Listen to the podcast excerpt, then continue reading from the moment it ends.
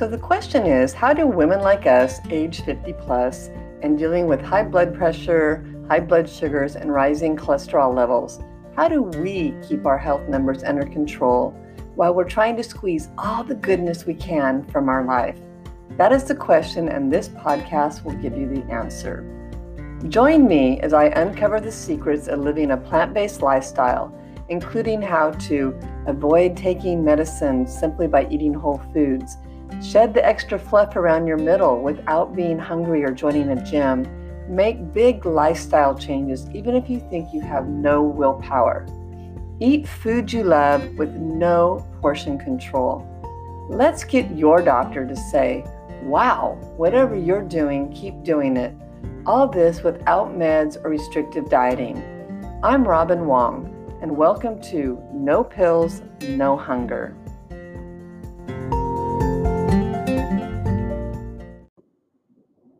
Hi everyone, welcome back. Welcome to No Pills, No Hunger. I am Robin Wong. I'm so glad you're here. And this is episode 182, and it's Valentine's Day. Happy Valentine's Day to you.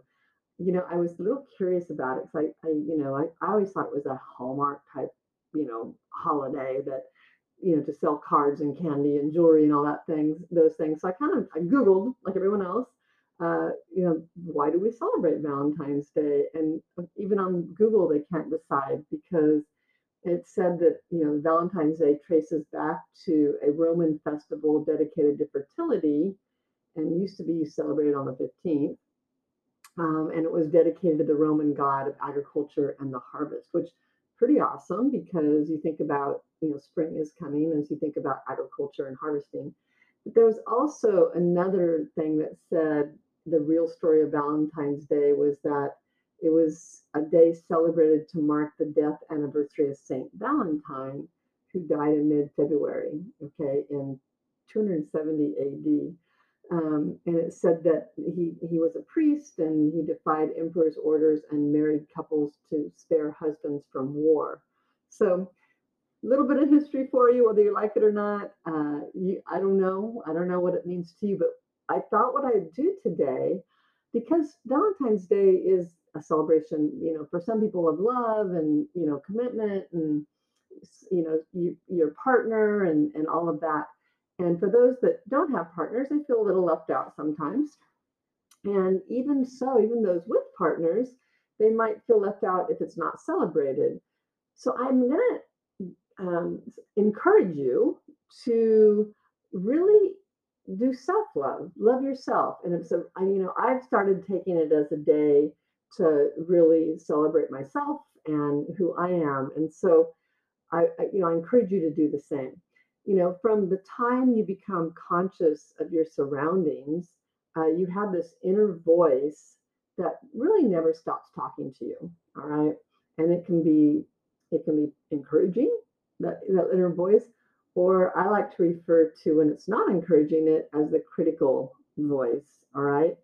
And if this critical inner voice, often it's filled with unacceptance.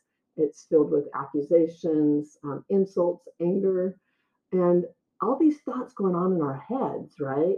About us mainly, about things we do, how we look, what we aren't, achieving, whatever it might be. And this inner voice, this critical voice, really shapes you into the person that you become. And it shapes, sometimes that critical inner voice really makes you feel not capable, makes you feel unworthy, like you can't, low confidence, and like you just can't do certain things. And so I want you to really pay attention to this.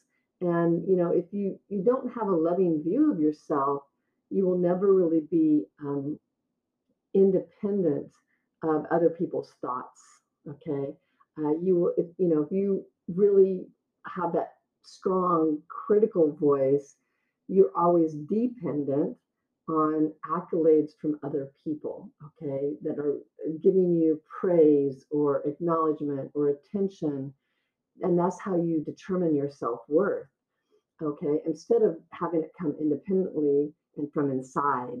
that, oh, I'm enough just because I'm enough. I'm good enough. Okay. And my effort was enough.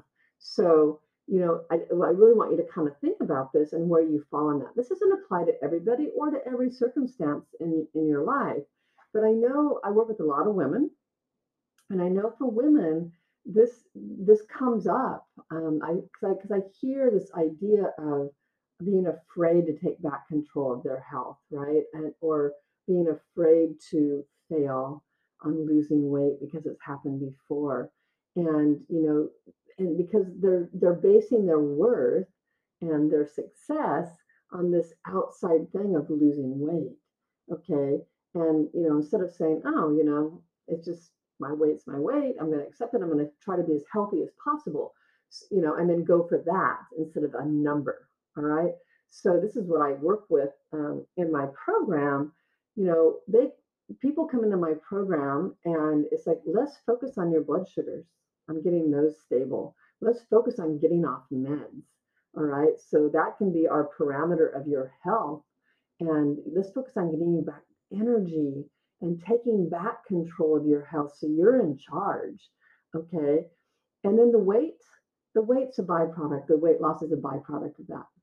Okay. So when you get away from that, you know, feeling good, I mean, it feels good to lose weight. There's no doubt. But it doesn't define you. That weight is no longer defined. Just like we take away that idea that diabetes defines you. Okay, we take that, you know, we change that. It's like diabetes is something you have.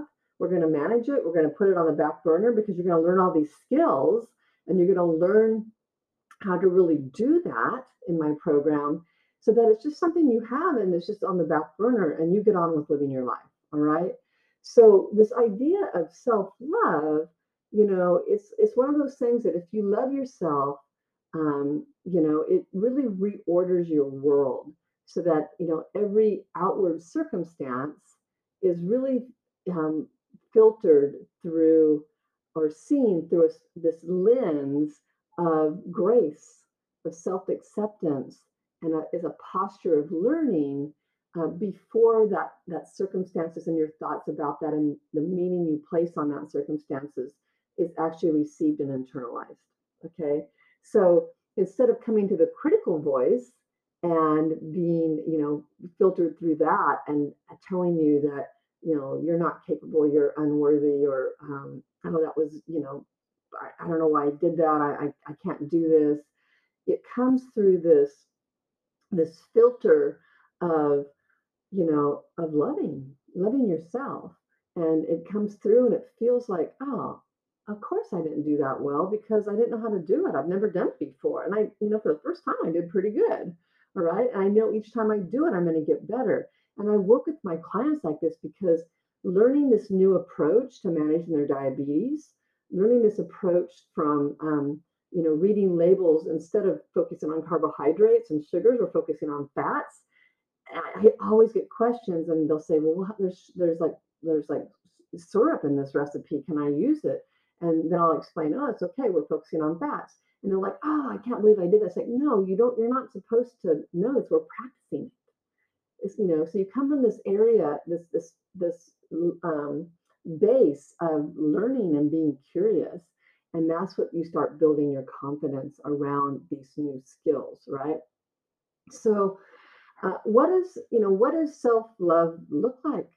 You know, kind of in practical terms, what does it look like? Because we haven't done it so often, we don't do it so often, and so in a really practical sense, people are like, oh, I'm not sure what that even is, right? And how do you build up this filter of self-acceptance and grace for yourself, right? That's the key. How do you do it? So I'm glad you asked because I have 5 points. And these are things that I work with in my coaching calls with my clients because, you know, I think especially when it comes to health and fitness, we're very critical. And we, you know, think we should be running 10 miles a day or we should be only eating vegetables every single meal. And when we're not, we beat ourselves up, okay? And so I want you to show yourself grace there and just realize that every meal is an opportunity. So what does self-love look like? Well, the first thing is, become very conscious of your self-talk, of that critical voice, right? How are you talking to yourself? If you wouldn't say it to a friend, then never say it to yourself, all right? The second thing is, when you start to judge yourself, ask yourself where that messaging originates from. Who first told you that you were not good enough, or you were not smart enough, or strong enough, or kind enough, okay? Really get curious about that. Don't have judgment, just get curious about it, right? And, you know, just kind of stop and say, where did this come from? Why am I telling myself that? And be curious about that. The third thing is to ask for help. If you are living in overwhelm and you need to renegotiate your work, your home, or your family or friend contracts, so to speak, and you know, or relationships, you know, really do that. And maybe that's setting up boundaries, or really, you know, are asking people to help you. It's like you don't have to do every chore, every task yourself. Okay. And so, you know, maybe you have to hire help, or just maybe ask for help. All right. The fourth thing is, try to untether yourself from people and circumstances that leave you feeling weighed down. All right. That people that are anchors, okay, I call them anchors. They're sucking the energy out of you. They're bringing you down, and see if you can set boundaries around that and really limit your exposure to that, because that really feeds into this critical voice, right? And the fifth thing is, start doing things that scare you, okay, in a good way, all right, in a good way, and expand your thinking about what is possible for you, all right? That's what I really want you to do. I want you to, because I know what's possible when it comes into in terms of your diabetes health. I see it all the time. And I work with so many women, and I talk with so many women. I work with fewer than I talk to, but of those women, they don't even know what's possible, okay? Because they've been churning their wheels for so long, they've gotten to where they've kind of given up hope a little bit. So I really want you to really think about what is possible for you. What do you want to be possible for you, all right? And then go for it. Scare yourself a little bit. Get out of that comfort zone. No change ever happens from staying in your comfort zone. All right. So I want to encourage you to, you know, celebrate in a new way, celebrate Valentine's Day in a new way, and really focus on this self-love. And it starts with accepting yourself and allowing that we're not perfect. No one is. You're not perfect. You're just bebopping through life the best you can. And, you know, for myself personally, the goal is to just be better than I was, last year. Okay. It's like, okay, what do I want to achieve? Can I be slightly better than I was last year? If we were 1% better every day, at the end of the year, we'd be 365% better, right? Than we were the year before.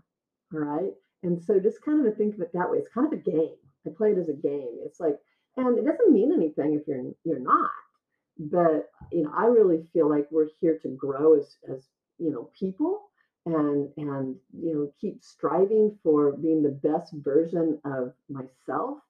And that doesn't look like the next person's version, right? We're very individual. So I really want to encourage you to do what's best for you, and be in charge of you, and love you, okay? Because you deserve that. You're good enough, okay? You're good enough.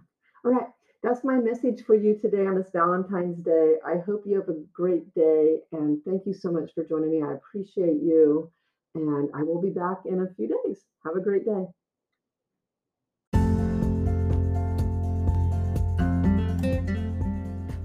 Thank you for tuning in today. I know there's about 1 million ways you can spend your time, and I really do appreciate that you spent some time with me. Thank you. If you got something out of this episode and know someone who would also appreciate it, make sure to share it with them. We are all trying to get healthier in order to live well, and you can show them you care about their health by sharing these messages. Want to start improving your health today? One place I like to start with clients is breakfast, since morning habits are the easiest to build. That's why I created a guide called 3 Breakfasts to Lower Blood Sugars which includes easy, delicious recipes for my favorite meals to start the day. Pick it up today for free at page.nutritionwithrobinrdn.com/guide or click the link for 3 breakfasts to lower blood sugar in the show notes. Thanks again and see you in the next episode.